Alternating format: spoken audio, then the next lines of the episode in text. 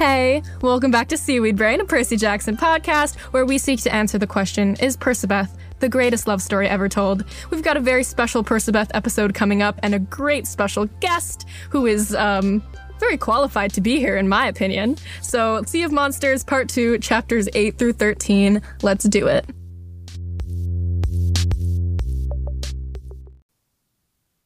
Alrighty. Hello, Carter. Hi. I decided to greet you first today. That's that's very generous of you. Thank you. And hello, Kyle. Hi there. Uh, my name's Kyle Prue. Uh, I know Erica from improv. Um, I think I'm Every here. ounce of street cred that I had from doing a podcast about I children's just, books. yeah, I just really outed you. the thing is, I feel like the like Venn diagram of people who are really into YA literature and people who do improv is just a circle. Okay. Tell me a little bit about, other than um, making funny jokes, what do you do with your life? Sure. Um, so I think I am here because I am a uh, young adult fantasy author. Uh, I wrote a series of books uh, called the Feud Trilogy. Um, the Sparks and the Flames are out uh, wherever books are sold. If you can get to a place where books are sold, of course. Otherwise, they're on they're on the internet. Um, and uh, I have a third book coming out in August. Um, Right. I don't we have I don't think we've ever talked about this, but in like elementary to middle school, I was like a Percy Jackson super fan. Like I like God. I like wore the orange T-shirt like every day. Did you Sharpie? I Because I, definitely took an orange crew neck and I like turned it inside out and I like Sharpied a terrible unicorn or a Pegasus onto the shirt. Yeah, well the thing is they didn't like sell merch for a very long time. Right, it's true. I I got mine at like an at like an event, like a fan event, when one of the books Oh. came out. Cool. So you were a Percy Jackson super fan and you've written these novels. The Ashes was gonna come out a little bit ago, right? But of the course, ashes pandemic. has almost come out so many times. In if you open the flames and you go to the very back, it says like the ashes is coming out in April of 2018. it got delayed one year because I wanted to be a kid in college and be all fun. And then it got delayed because of the pandemic. It was supposed to come out in March, I think.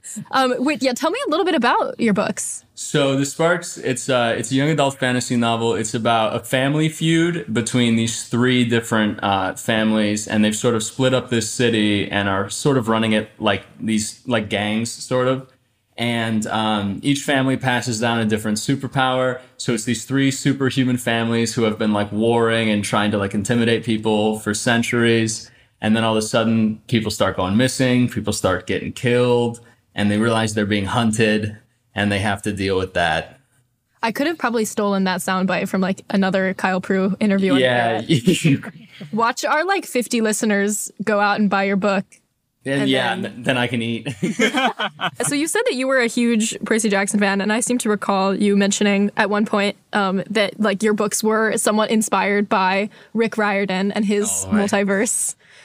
all the way. Yeah, no, he's he's the best. I even reading like even reading this book back, I was like, wow, it still slaps so much. Yes. That is how both of us feel. Therefore, Yeah. us starting this podcast. Right. I was like, "Hi." I was like, you, you guys like it too? and you started writing them. You started writing them when you were in high school. Yeah, I wrote the middle first one when I was 16 and it got oh. published when I was 18.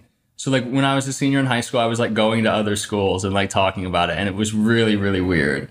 Boy wonder, as they say. A Yeah, local exactly. 13 year old in your area may Right. have met Kyle Prue in a cafeteria at some point. I was the the Robin of young adult literature.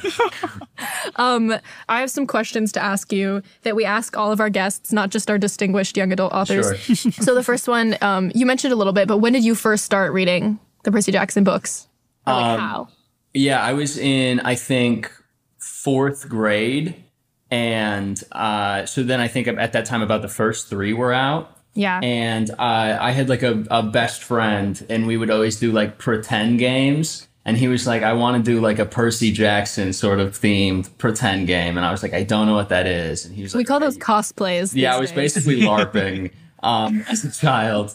And he said you have to read this series. So he gave me the first two and i read them. And then from then on it was just every time a book came out i was like there day one ready to go. Wow, what an immersive way to first start reading these books. Like you were given a role, yeah an assignment, wondering- yeah. and you had to go and do the research first. Was there a particular character that you ended up being assigned most of the time in, in the in your no lore? so basically we like we like cut percy jackson out of the story and we put my friend in there and then uh, i was just like an added sort of side guy That's beautiful. And then how when you first read the books in 4th grade or whatever, how did you first pronounce the name of Percy Jackson's centaur, mentor, teacher, friend? Okay, so we had a guy in our fourth grade class, and his name was Chiron. So when I read the book, I was like, "Oh, also Chiron." Excellent. And then when I like, I think I, I think it was a long time later, someone was like, "Oh yeah, Chiron," and I was like, "What?" This is you can answer this if you desire. If you don't want to desire, we'll skip it. I feel like everyone has kind of answered it thus far, but do you feel like you have a specific godly parent? Like what cabin would you be in? what cabin would I be in? Well, like if I took a BuzzFeed quiz. Um, Yeah, exactly. I really, I really like uh, like Apollo because Yeah. he's all like music and like artistic Poetry. inspiration and poetry. I and- definitely assumed that you would say Do you guys? What what what are your guys's? Have you picked one? Oh my god, no one's ever asked us that. There, there's um there's like um Erica made fan art of ourselves. Oh, Yeah, I hell think I'm. Percy and Carter is Annabeth.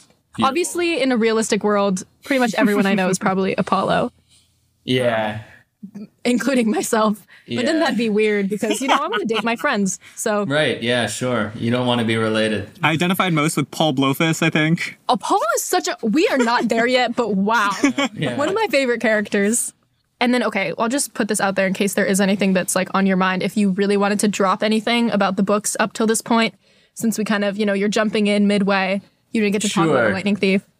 I I have so I, I read Sea of Monsters for this. This book kind of hits different in 2020, huh? Hmm. Like there are a couple all do. themes where I was like, oh, huh. Yeah, I mean, we'll get to that. That's in the in the Yes. chapters that we're talking about. Yes, it definitely is. All right. Well, then, great. Let's freaking do it. So, where we last left off was on the beach. Yeah. So um the final scene we were just looking at last time was Hermes giving Percy all of these gifts, giving him advice about family, and sort of wink wink, nudge nudge, saying, You should you should also go on this quest and your friends are showing up, so make your decision. Um, so yeah, Annabeth and Tyson meet Percy on the beach. He tells them what happened, and they are both basically just saying, you know, screw it, Let's let's go, it. let's do it. Annabeth, even though she's been sworn by um Chiron to like protect Percy and keep him at camp where it's maybe safer, I don't know, like she very quickly is like, you know what, I, you know, my I, I, my actual oath was to protect you, and I guess I guess if you have to leave, then I have to leave too. I don't know, like Yeah, Frank, I think they're both a little bit like, we cannot let Clarisse do this by herself. Like, the stakes are high and we have to Yeah. save Grover. So, both Annabeth and Tyson um, are like, let's let's let's go to the Princess Andromeda. But the ship is sailing away and they're like, how are we going to get there? Percy, pray to your dad. And he does, even though they're on a lake, he prays to his dad and he gets answered, which I think is a huge moment because, like, this is after Tyson got claimed, and this is after he's sort of feeling like he's now on weird terms with his dad because he has a quote unquote monster brother. Um, but immediately, these three beautiful fish horsies show up.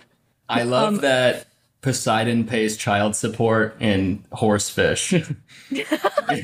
Yeah, he gave him he he paid Percy off with these three beautiful horses, including one that's big enough for Tyson named Rainbow, who literally comes back throughout all of the books. So this is the first time we're meeting them, but world building, ten points. Series Um, regular. So we're like, okay, maybe Poseidon's a good dad. And then they ride the hippocampi to the Princess Andromeda. And also on the way, there's a little moment where Percy um, is like, I guess, like thinking in his head about his namesake, the hero Yeah. Perseus, and how although Perseus was a son of Zeus, um, his mom named, named him after him because he was one of the few Greek heroes to have a happy ending, um, which is really sad because he's a 12 year old.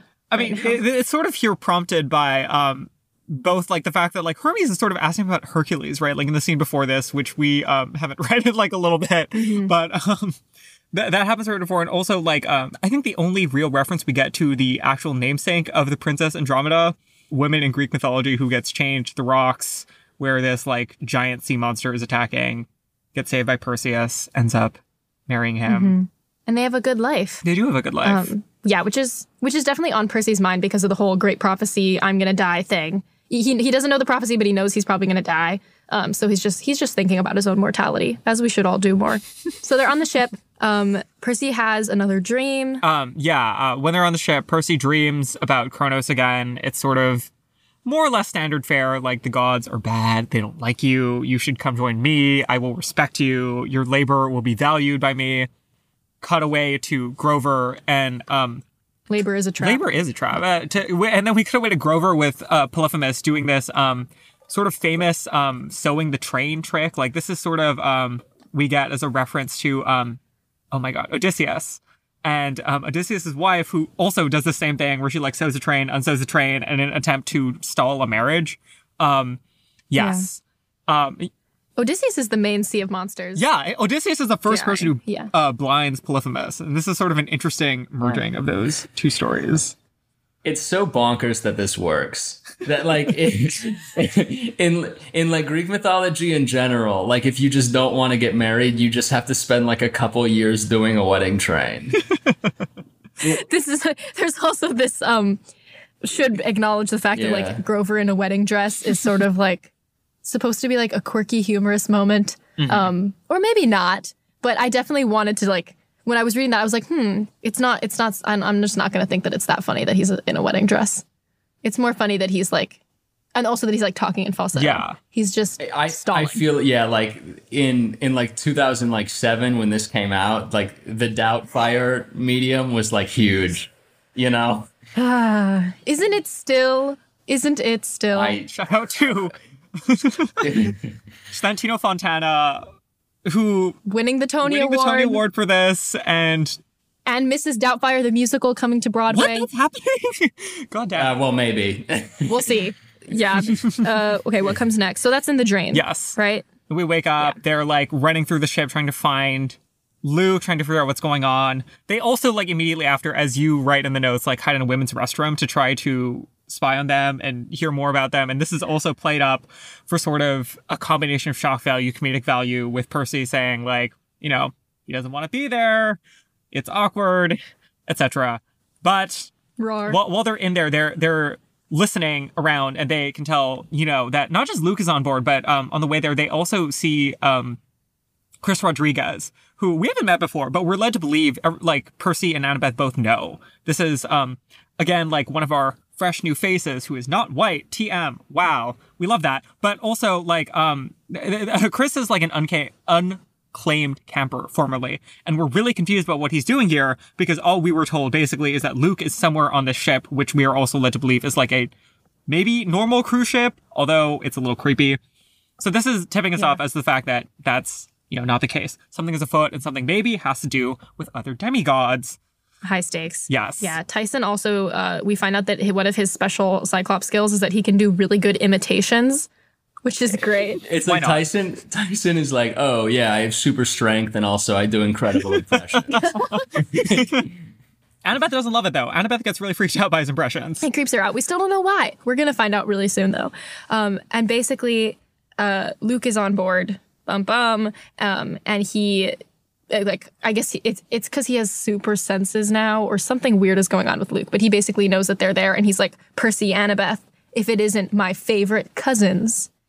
So they've realized that like Hermes didn't just send them to the ship to like give them a mode of transport. He he needed them to like go and talk to Luke. Immediately. hermes really buried the lead on that one he was kind of like yeah if you see my son like at some point in your journey like this is what you need to tell him now go on that boat and they go on the boat and luke's there and he's like all right well your dad told us like 30 minutes ago to say that he's not giving up on you The gods can't directly interfere, so it's not like Hermes could have just gone there himself. right Yes. Yeah, I just think it's interesting that Luke calls Percy and Annabeth his cousins. that whole thing that is like the the whole thing about this series that's a little weird because like Uncle Rick explicitly clears it up at the beginning of I want to say Last Olympian, but up until that point, we're just sort of wondering. We're just sort of a little bit Yeah. Confused and uncomfortable. At this point, we're like, is this friend zoning Annabeth and her mysterious feelings for Luke? The other thing that's worth mentioning is that, like, when Rick Riordan eventually does clear it up, the way that he quote unquote clears it up is by saying that the gods don't have DNA, which is a very interesting, like, biolo- biology as determinism type answer for me to this question of whether or not they're related, because I'll be like, there's another level. Like, I feel like we, at this point, it's 2020, we care about, like, these social impli- implications of, like, what the family unit looks like. And for them, like, don't they on some level like seriously socially identify each other as relatives like and don't they kind of look want like their answer for that. parents? Like also that every Do they? every Yeah. every time like a god shows up, Percy's like, oh, it kind of looks like Annabeth. This must be Athena. Yeah. like Yeah, they don't have yeah. DNA, but they do have like like a, some sort of passed they all have traits. blue or gray or green eyes depending on who the parent is Sure. and then Luke kind of has a whole spiel. Luke is like really almost Dr. Doofenshmirtz level evil speech giver. He really, he really feels himself when he does these and I feel it too. Please. all right let's go it, this I is can't lie. I Are you also a Luke stan, Kyle? I see that for you. ki- I kind of like a little bit like when he was like, "Why don't we like rebuild society? Like, isn't this really messed up?" He's like, "The West is rotten to its core." I was like, "Well, I kind of like." Yeah. yeah, I was like, I was like, Luke, you're making some pretty salient points. Hmm, salient. As as as as a third grader, I might have been like, "No, the West is awesome." I was like, "We love the West and Coca Cola." And now I'm like, you know what? That's such a specific reference because also I feel like my idea of America was summarized by Coca Cola. they literally Yeah. do explicitly mention coca-cola and it's funny because coca-cola is literally a force of imperialism Yo. that anyway um, Anyway, we have a little reading. for those of you th- those of you following along at home this is page 127 you poisoned thalia's tree luke sighed right to the point eh okay sure i poisoned the tree so what how could you annabeth sounded so angry i thought she'd explode thalia saved your life our lives how could you dishonor her i didn't dishonor her luke snapped the gods dishonored her annabeth if thalia were alive she'd be on my side liar if you knew what was coming you'd understand I understand you want to destroy the camp, she yelled. You're a monster. Luke shook his head. The gods have blinded you. Can't you imagine a world without them, Annabeth? What good is that ancient history you study? 3,000 years of baggage. The West is rotten to the core. It has to be destroyed. Join me. We can start a new world. We could use your intelligence, Annabeth. Because you have none of your own. His eyes narrowed. I know you, Annabeth. You deserve better than tagging along on some hopeless quest to save the camp. Half Blood Hill will be overrun by monsters within the month. The heroes who survive will have no choice but to join us or be hunted to extinction. You really want to be on a losing team with company like this? Luke pointed at Tyson. Hey, I said. Traveling with a Cyclops, Luke chided. Talk about dishonoring Thalia's memory. I'm surprised at you, Annabeth. You of all people. Stop it, she shouted. I didn't know what Luke was talking about, but Annabeth buried her hand, her head in her hands like she was about to cry. Leave her alone, I said, and leave Tyson out of this. Woof. There's a lot going on. There's a lot. There's a lot there. If Luke was like a normal dude, like if he had been born not a half blood, I think he'd probably be against billionaires instead of gods. like he's like, Luke is Literally. definitely he is a Bernie bro. Yeah, deeply. Oh, red rose in the. Twitter avatar. Luke has an Elizabeth Warren tattoo. He brings up this like Annabeth, like Cyclopses. So again, Luke is in on this like Annabeth hating Cyclopses thing. The tension is rising. Um, and he also is trying to like get Annabeth on his side, which is something that we're about to see. I don't want to say in every book, but even again later in this book, everyone wants Annabeth to uh, work for Mm-hmm. Annabeth them. is an asset. Annabeth is being offered internships and scholarships like up the wazoo. She's, She needs a she's time the most turner. employable person in this series. Yeah. She literally is. That's yeah. It's like literally nobody else, not even other children of Athena, are as smart as her. Um, and everyone just wants her on their side. This is. I think we should also note that like. You know, we've we've sort of been given some version of Luke's spiel before, but this is his first direct appeal to Annabeth, hmm. and it's very different than what he gives to Percy. Right? We can see their personal history coming up a lot in this, as Luke is trying to win her over and convince her of what he's saying, which is very important to you know, of course, the way that the series develops, their their relationship, their history. Yeah. relevant. We should probably also throw out there that like Luke's pitch is fundamentally like about overthrowing hierarchies. It's about taking down histories of oppression, neglect. But we we're also starting to see the cracks in that revolutionary vision and that revolutionary implementation in this very scene, right? Like as he's saying these things, we can see Luke replicating all of the hierarchies, the exploitations, the the forms of violence that we've seen him rail against and that we don't enjoy in the Olympians, right? We see him talking down to Tyson and to a greater degree, it seems, than even Annabeth, this bigotry against Cyclopses, mm-hmm. who we who we see as, you know, like people with like consciences and we see in his discussion of like Agrius and Oreius also this similar creation of hierarchy, right? And this idea that he's exploiting them and that he's also that he doesn't treat them as co-equals, Yeah. right? In large part because of their status as monsters. Yeah. yeah. it's just something to think about that like sort of like a very uh, Black Panther type energy where like he he tries to be very very explicit early on about reasons why you should listen to the antagonist and like definitely take Yeah. most of their critiques at face value, but also like puts all these overt poison pills Right. there for us to see um and Yeah. question about. Percy is still our protagonist, and we still aren't joining Luke's side for some some pretty clear reasons. it's pretty clearly evil, Yes. although the ideas are positive. It's also crazy that he's like, you're working with a Cyclops, and it's like, Luke, you're working with like a ton of monsters. Like, His ship is full of monsters. so his uh, evil speech, frankly, goes on for like five more pages. We find out that he has a spy at Camp Half Blood, right? yeah, he knows the coordinates. Yeah, he has a spy at Camp Half Blood, which is, you know, gonna come up until the very last book again. So somebody's spying for him. And he also, again, is like, Percy, you need to find out about the Great Prophecy because it involves you. Um, topical. And he's really upset that they talked to his dad. He, again, still hates his dad for reasons we aren't fully specific on. And we also find out, like, most importantly, probably, that Kronos is reforming on board of the Princess Andromeda in like a sarcophagus, which is really creepy. And he gets more and more powerful. Like a piece of his body appears for every new half blood they recruit. It's sort of like this Tinkerbell esque thing of like the more people that believe in her, the more like she can live mm-hmm. because the gods are just the manifestations of our cultural beliefs and they they'll only survive as long as we believe them and we honor them and stuff like that. So Kronos is just reforming by people believing in him. They barely escape. They have a little battle scene. Mm-hmm. And then they use the winds that Hermes gave them to shoot on away. So after this, we're jetting away. Um, they have a quick little chat with Chiron to get some advice, figure out where he is, and he's in a weird place. He's in Miami with um, some very loud other people, um, the party ponies specifically, the like other centaurs who we are led to believe are not like Chiron. You know, Chiron's not like the other girls. Chiron literally is. but um, we, we don't get a ton out of that because um, you know the party ponies are really distracting. Make it hard for them to have a good call. Um, but we we cross the mason dixon line and we're in virginia now off the coast. We find this swampy half-blood hideout that um, luke and annabeth and thalia created on their early days when they're on the run. Runaways trying to make their way to camp half-blood ish maybe. Percy's jealous. He's thinking about all these adventures he's had. Luke is fresh on his mind and what annabeth's relationship to luke is um, and we get this really loaded conversation between Percy and Annabeth about Thalia and about whether or not she would have actually taken Luke's side. Mm-hmm. Yeah, Thalia is really the like invisible character of this book. They reference her consistently throughout, and like we hear more and more as we're like tracking Luke and Annabeth's trails. We also hear about Thalia, and her presence is like looming. Also because she is theoretically dying because the tree has been poisoned.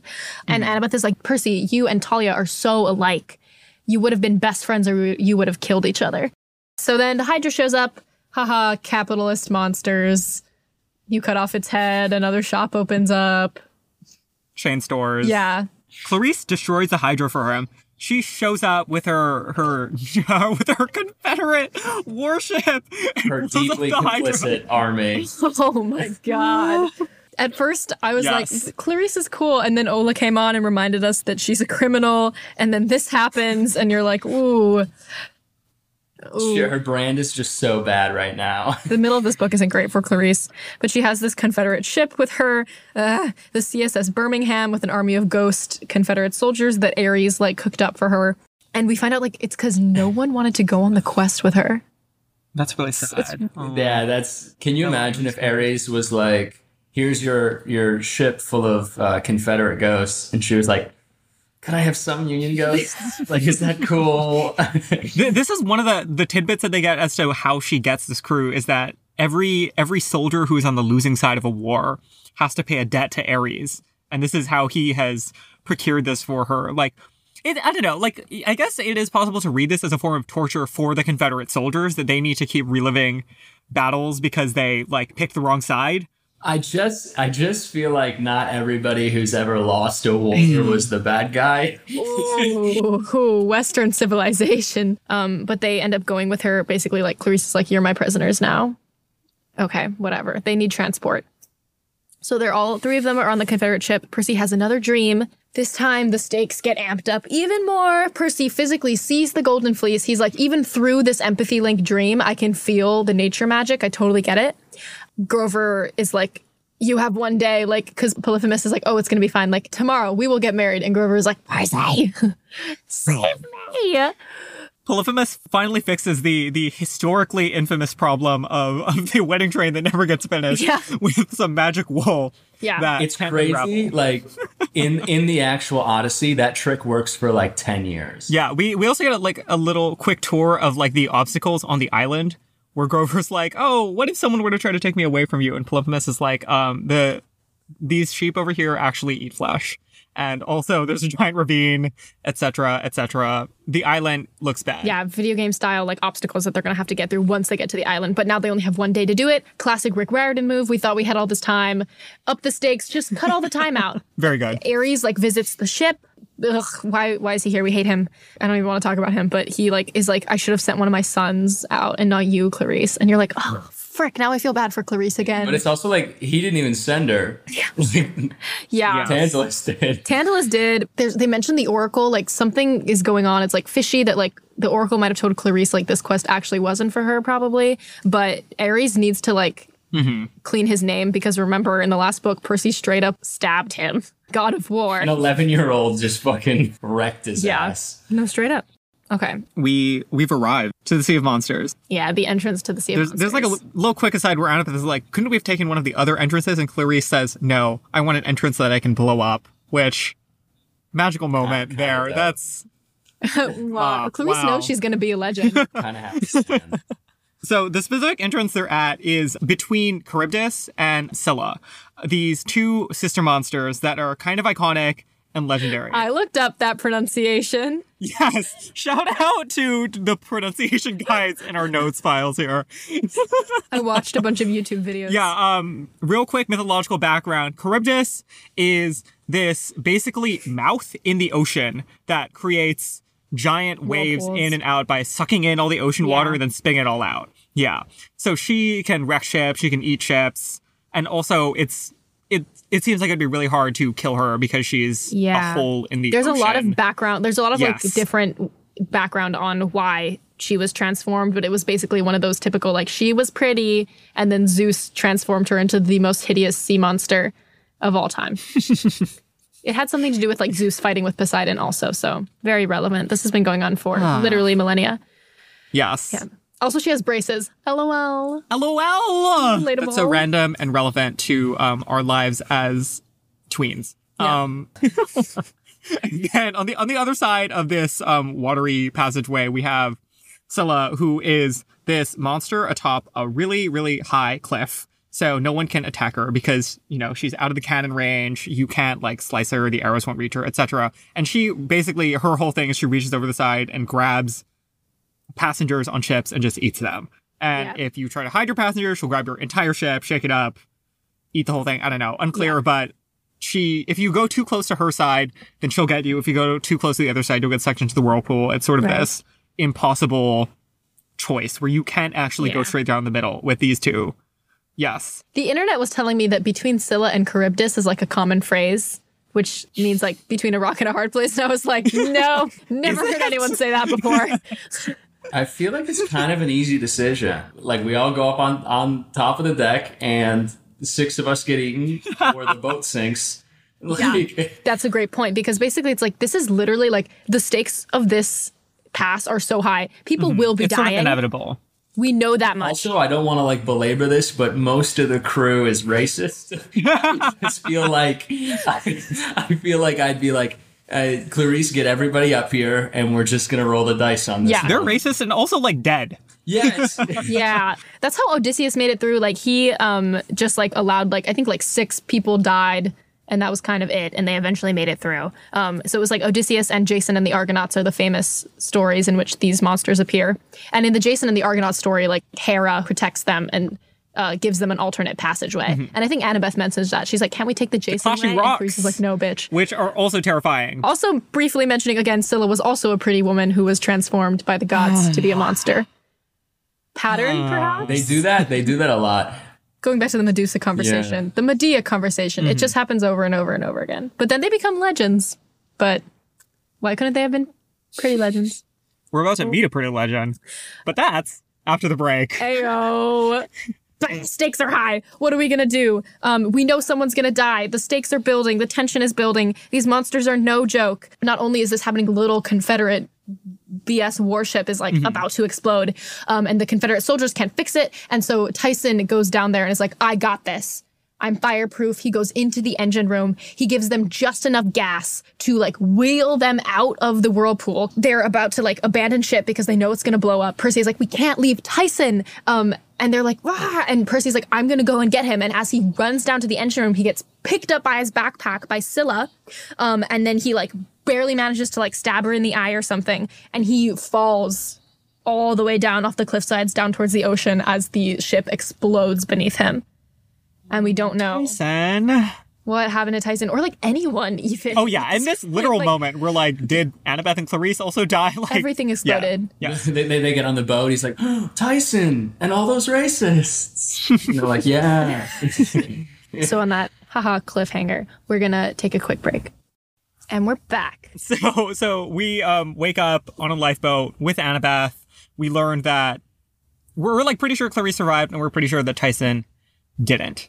Um Yes. Um, and that brings up a whole, you know, Percy's really guilty. Annabeth is really guilty. It's it's it's a hard moment for us.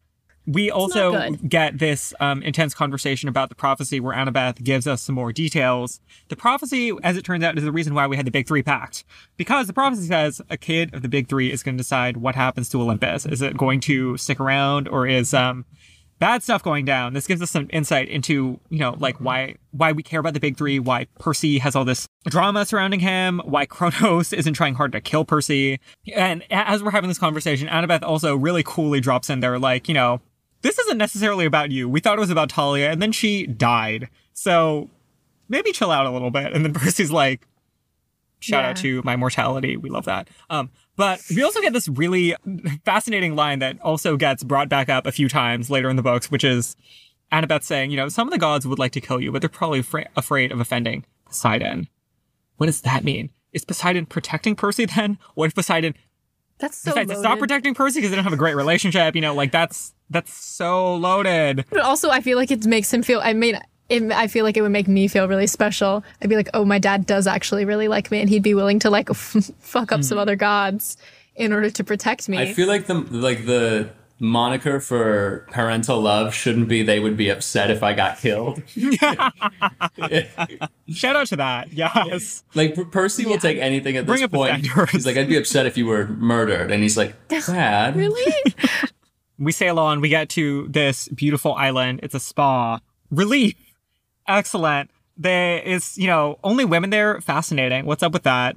They get brought in, offered makeovers, but surprise, surprise, it turns out that it's actually Circe's island. Circe, legendary witch, daughter of Hecate. I like literally. Hecate. I Hecate. really think it's Hecate. I'm pretty sure it's Hecate as well. Yeah. I'm going with the, that. the goddess of magic. Anyway, God, this is the daughter of the goddess of magic, like legendary witch, probably the most famous witch in Greek mythology, maybe second to Medea, but I think it's still Circe. Most famous in mythology for turning men into pigs, and she goes ahead and does that again. Except now it's a guinea pig because we have to update it. Um, Yeah, she takes Annabeth in and she's like, "Let's like teach you some stuff." And Annabeth is like, "Okay," and they go and they give her a makeover. And then Circe is like, "Percy, I'm going to give you your makeover." And she's like, "Look in my mirror. What do you see?" And Percy sees a version of himself that is like in his mind without flaws. So like no acne, lol, taller. taller, tanner, which seems like Percy in a couple books from now. So uh, is he perfect? Maybe. But Circe kind of like uses her magic and lures him into taking like the magic potion that turns him into a guinea pig. Um, and this all happens in like five pages, and he like turns into a guinea pig, and then Annabeth bursts back in and is like, "Wait a goddamn second! I don't want to wear makeup. Something is going on here." Um, and she sees the guinea pig cage, and she has this genius idea where like, how is she going to fight like one of the most powerful witches of all time? She takes the multivitamin gummy, um, one of them that Hermes gave her, and she becomes invincible for a second. And I don't know why in my brain I see like the you know when you like run, you like crash into a star in Mario Kart. Yes, I was You- literally about to say that. Okay, why is it that? Yeah, that is literally what I was like. She's glowing with like pastel colors and like flying off the walls. That's so funny.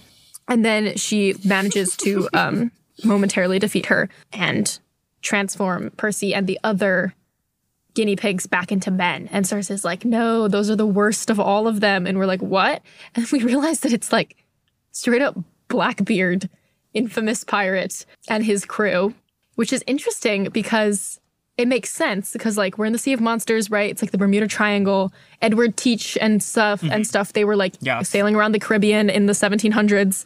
And it made me think about how like okay, the like flame of Western civilization has been here since the Pilgrims, I guess. Mm-hmm.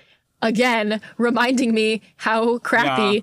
Western civilization is. And this is, I think, the uh, like not the first, but like th- this is maybe the most gender critical moment we get for like a good while in this series, where Circe straight up is just like, "Men are trash." Annabeth, come learn some real skills. Yes. Because this is how women actually succeed. She's basically Yes. saying like, you like if you want to try with the sword shit, like.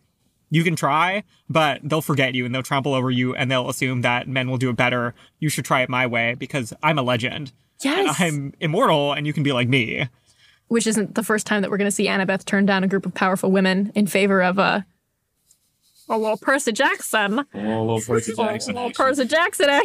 An adorable an adorable moment in this which i thought was like very cute is when annabeth comes in and she's wearing makeup he's like oh my god she looks amazing but she just like doesn't look like annabeth and i was like Oh, i was like you i was like you little Classic. king Classic. He's so. There aren't even words. wow. Our standards are so low for men, but like, wow. That is Yeah. really- that he's is- like i wanted to look like herself and we're all like wow that hits me. That hits me where it hurts. Um, and then yeah, this whole happen- thing happens, and Annabeth is like, "I'm glad you're not a guinea pig," and we're like, Aww. "Aww." She literally saved his life. They um are like running down, running down the island, and they see a huge ass ship, and it's Queen Anne's Revenge, Blackbeard's famous ship. They're like, "This is our only choice." The pirates are running downhill after them. Uh, Percy Yeah. and Annabeth fully steal the ship. And per- they're like, how are we going to sail this thing? And Percy is like, wait a second, I have superpowers, mizzen mast. And like the sails go up um, and they're they're off.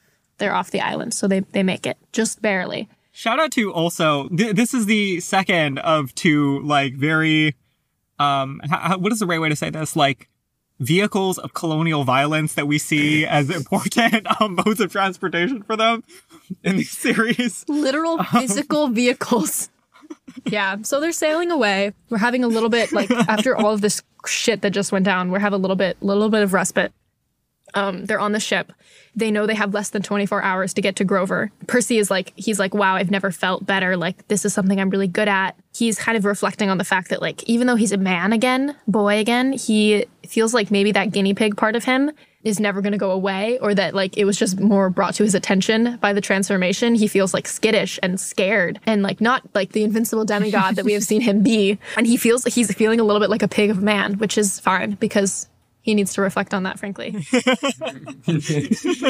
percy needs to check Frankly. his privilege he does like yeah and he and he does He it periodically does. throughout the book he does and this is one of those moments um and while they're sailing him and annabeth they pass all kinds of crazy sea of monsters shit like hephaestus forges um where he makes his mechanical inventions which is creepy um and then we get another good old-fashioned nighttime dark time story time campfire bonding conversation between the two of them and we finally get the answer as to why annabeth is so anti-cyclops Yes. We so, so the backstory is that they are, you know, they were on their way up to Camp Half Blood.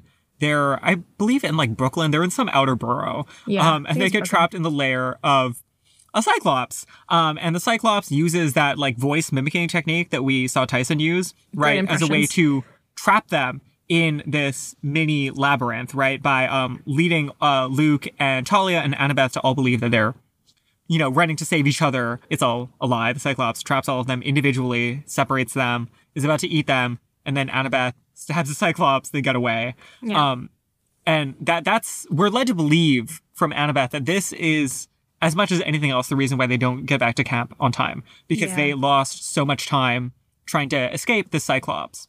Although I don't know, it's like interesting that we get the story from Annabeth after she, you know, after we've lost Tyson, after Annabeth is basically saying at this point, like, you know, this is like the reason why I used to be like racist, basically, and now she's saying like, you know, this was a trauma I had, but like, you know, doesn't mean I should be racist. And And then Percy has another dream. Um, and this time he like sees Thalia unnamed in his dream on the Princess Andromeda, um, going to Kronos's casket sarcophagus thing and like opening it up. Very spooky. Thalia's I don't know what's going on. Like, is it just that they were talking about her, or like is her presence growing stronger, or is she about to die? Why is Percy dreaming about her? Um, and then Annabeth is like, Percy, wake up. I've got this plan. This is insane. This is the big one. Yeah, we we are arriving at the Sirens Cove. Legendary, right? So the Sirens' whole thing is that they lure people to their deaths, right? There are these like vulture women that sing a song that is so good that people jump out of their ships, go to them, and die, um, and get eaten. But you know, like Percy, the first reaction is to be like, oh, you know, like we can beat this. You just have to plug up your ears. All good. We'll sail on by. But Annabeth wants to take a page out of um I was about to say Oedipus, but that's wrong. um Odysseus's Oh. book. Um, not plug her Rick ears. Ruin's like, we have a new counselor, Oedipus. Anyway, Annabeth wants to emulate Odysseus, who, you know, tr- got tied up to like the uh, mast of a ship when his crew sailed by the sirens in order to hear their song without being tempted to actually jump over and go to them. Um, because it's supposed to make you wiser, right? Like y- when you find out what they think will tempt you more than anything else, that's supposed to be useful information for you to have in understanding your Yeah. weaknesses. So Annabeth does that. Definitely something you would do, Carter. I mean, yeah, this is this is important stuff. Um, Here's the thing though, if, if Annabeth woke me up and was like, hey, I want you to tie me to the mast so I can listen to the sirens, I would be like, haven't we done enough today? Like, it's just, we'd be like, we just, I just, what, what more are you gonna learn? Like, Percy was fully Coming of age another animal the same it's like, day. this has been quite Yeah, an this is all in the adventure already.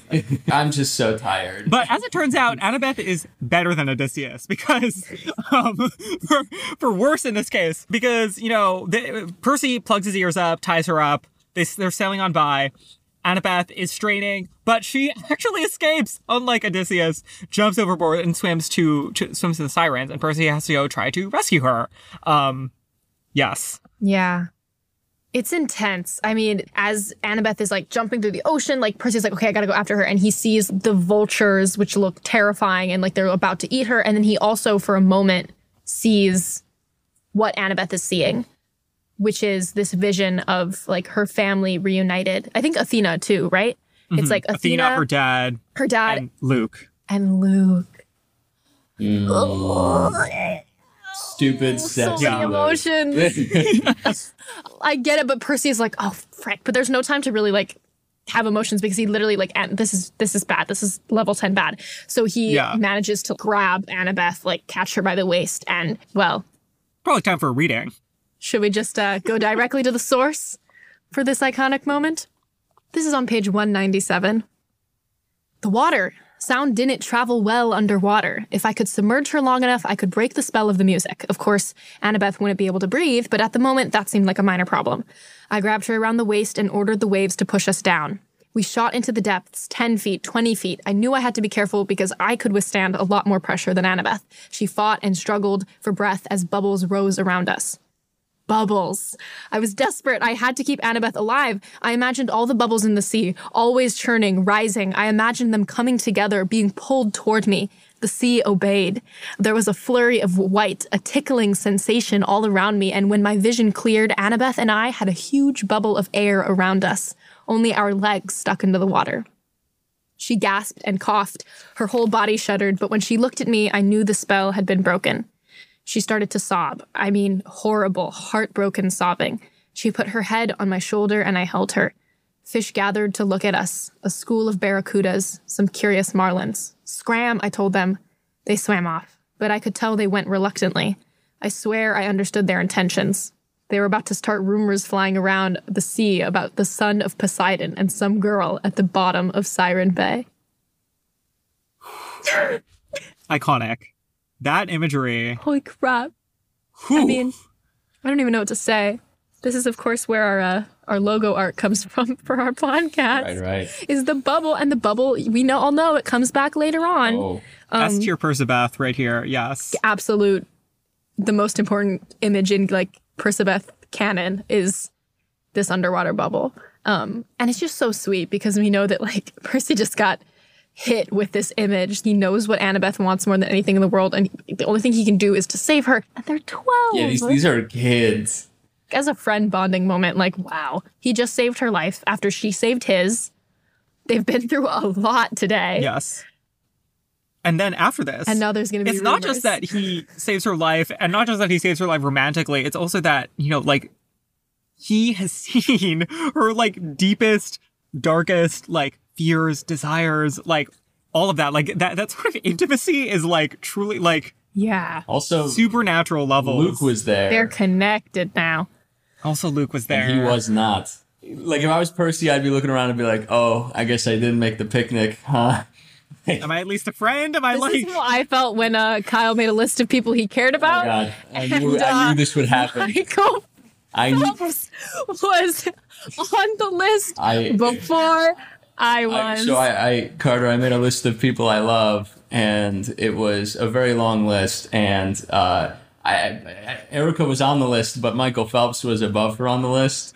And when I showed everybody the list, Erica comes over and she goes, "Oh," and I was like, "What?" And she was like. Michael Phelps is on the list, and I'm below Michael Phelps. And I was like, "Yeah, so well, so what?" Like, and you were like, "No one else in NBC is uh, below Michael Phelps." I can only I can only understand a tidbit of what Percy was going through. Yeah, my my fatal my fatal flaw is my just love for Michael Phelps. Oh no. Oh no. Anyway, this iconic imagery, this iconic moment for them, they're bonded on a level. Can't it's just the two of them now, right? There's no Grover, there's no Tyson, and they've just had this insane, or Percy just had this insane look into Annabeth's life, and Annabeth has had to be the most vulnerable with him. And they get back to the boat, and she's basically like, "Thank you for saving my life. I now know what my fatal flaw is. It's hubris."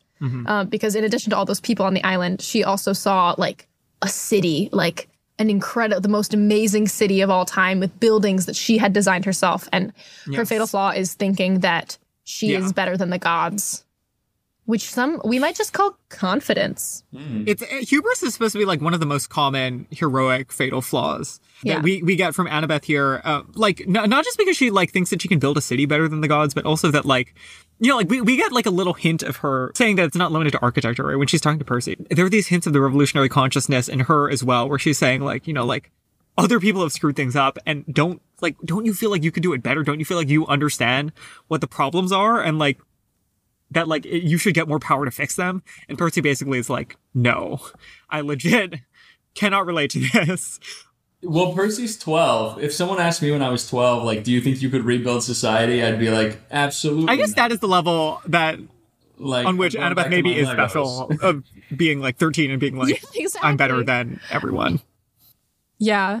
I honestly think that I think that I'm better than a lot of people, and I would not say yes to that question where Annabeth is like, Don't you think that you do everything better? I'd be like, Absolutely not. I'm not that Retweet, smart. I don't trust myself. I'm not worldly enough.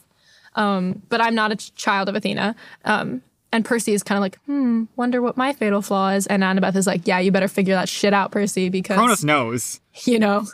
Yeah, I want to take a moment and ask, like, Kyle, from like, you know, you're a writer, you wrote a fantasy series. Like, is this, what do you think of this as like a narrative device to set, like, to have looming over Percy now? Like, this thing is going to get you killed. I mean, I think it works really well. Like, um, Aaron Sorkin says if you're like writing something and you want your character to go through some sort of development, you have to chase them up a tree and then throw rocks at them. And um, I think in a certain way, like giving someone a fatal flaw is a way to just like convince them to run up the tree themselves. Um, and you know, yeah, like I definitely like whenever I write characters, am always pushing like flaw first because it's like instant conflict and stakes. Right. And I feel like all the characters I write are either like alcoholics or war criminals. So, uh, Sure. Sure. um, We are all But either yeah, yeah. one of those. Choose correctly. Yeah, every, you- you're either you're either an alcoholic or a war criminal. That's my personality test. People are like, "What cabin are you in?" It's like, nope, that's not how we do it in the Feud trilogy. yeah. All right, great. So And with that, yeah, if that, they realize that Percy's nautical skills kick in, and he's like, great, here we are. It's the island of Polyphemus. fi- final boss battle time. Yeah, literally. Final boss, last last couple struggles to the island, and they they just made it barely in time to save Grover. Yay! So that's the end of the content that we had to get through. We know the drill. Kyle, questions for you. Great. Do you believe Percabeth? And you're, you know, this you're a writer, so of course this this includes your own canon. But do you think that Percabeth is the greatest love story ever told? Oh, she made it Yes. confrontational. Absolutely. All the romances in the Feud trilogy are crazy. uh, yes, I will. I, I reading that like bubble scene and like seeing how it comes back. I feel like when I read the first five books, I was like, oh yeah, this is like they're like meant to be together. This is like pretty great.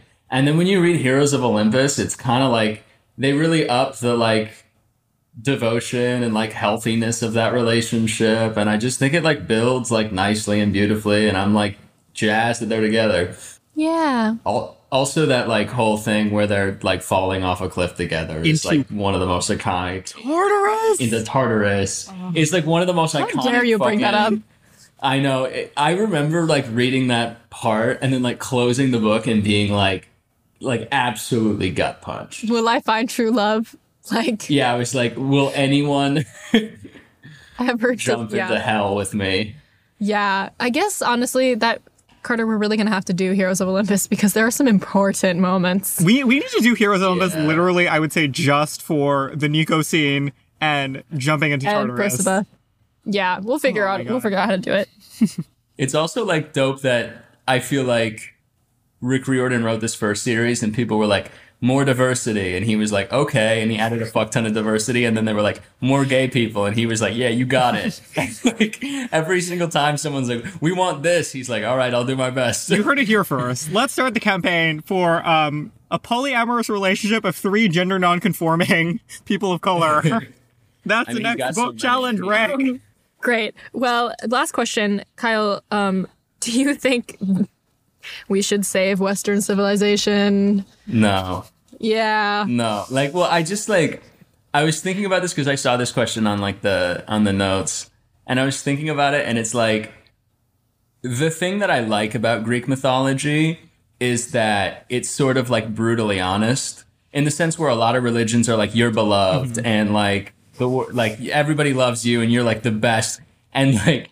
Greek mythology is like, yep, pretty much everybody with power is a horny misogynist, and that's why the world is the way it works. And you're like, oh, Uh, well, at least it makes sense.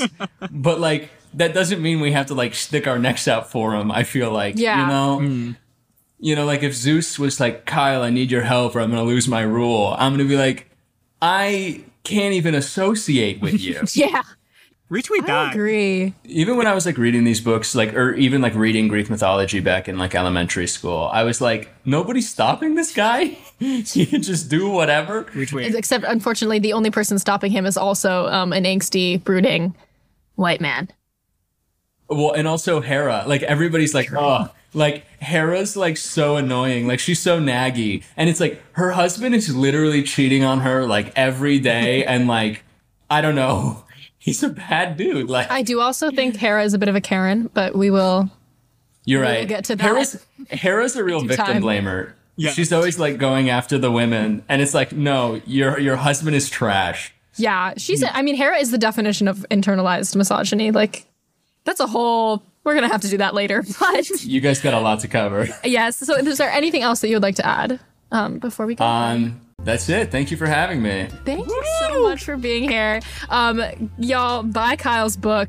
I'm not paying him to do this, so someone Yeah, should. please do.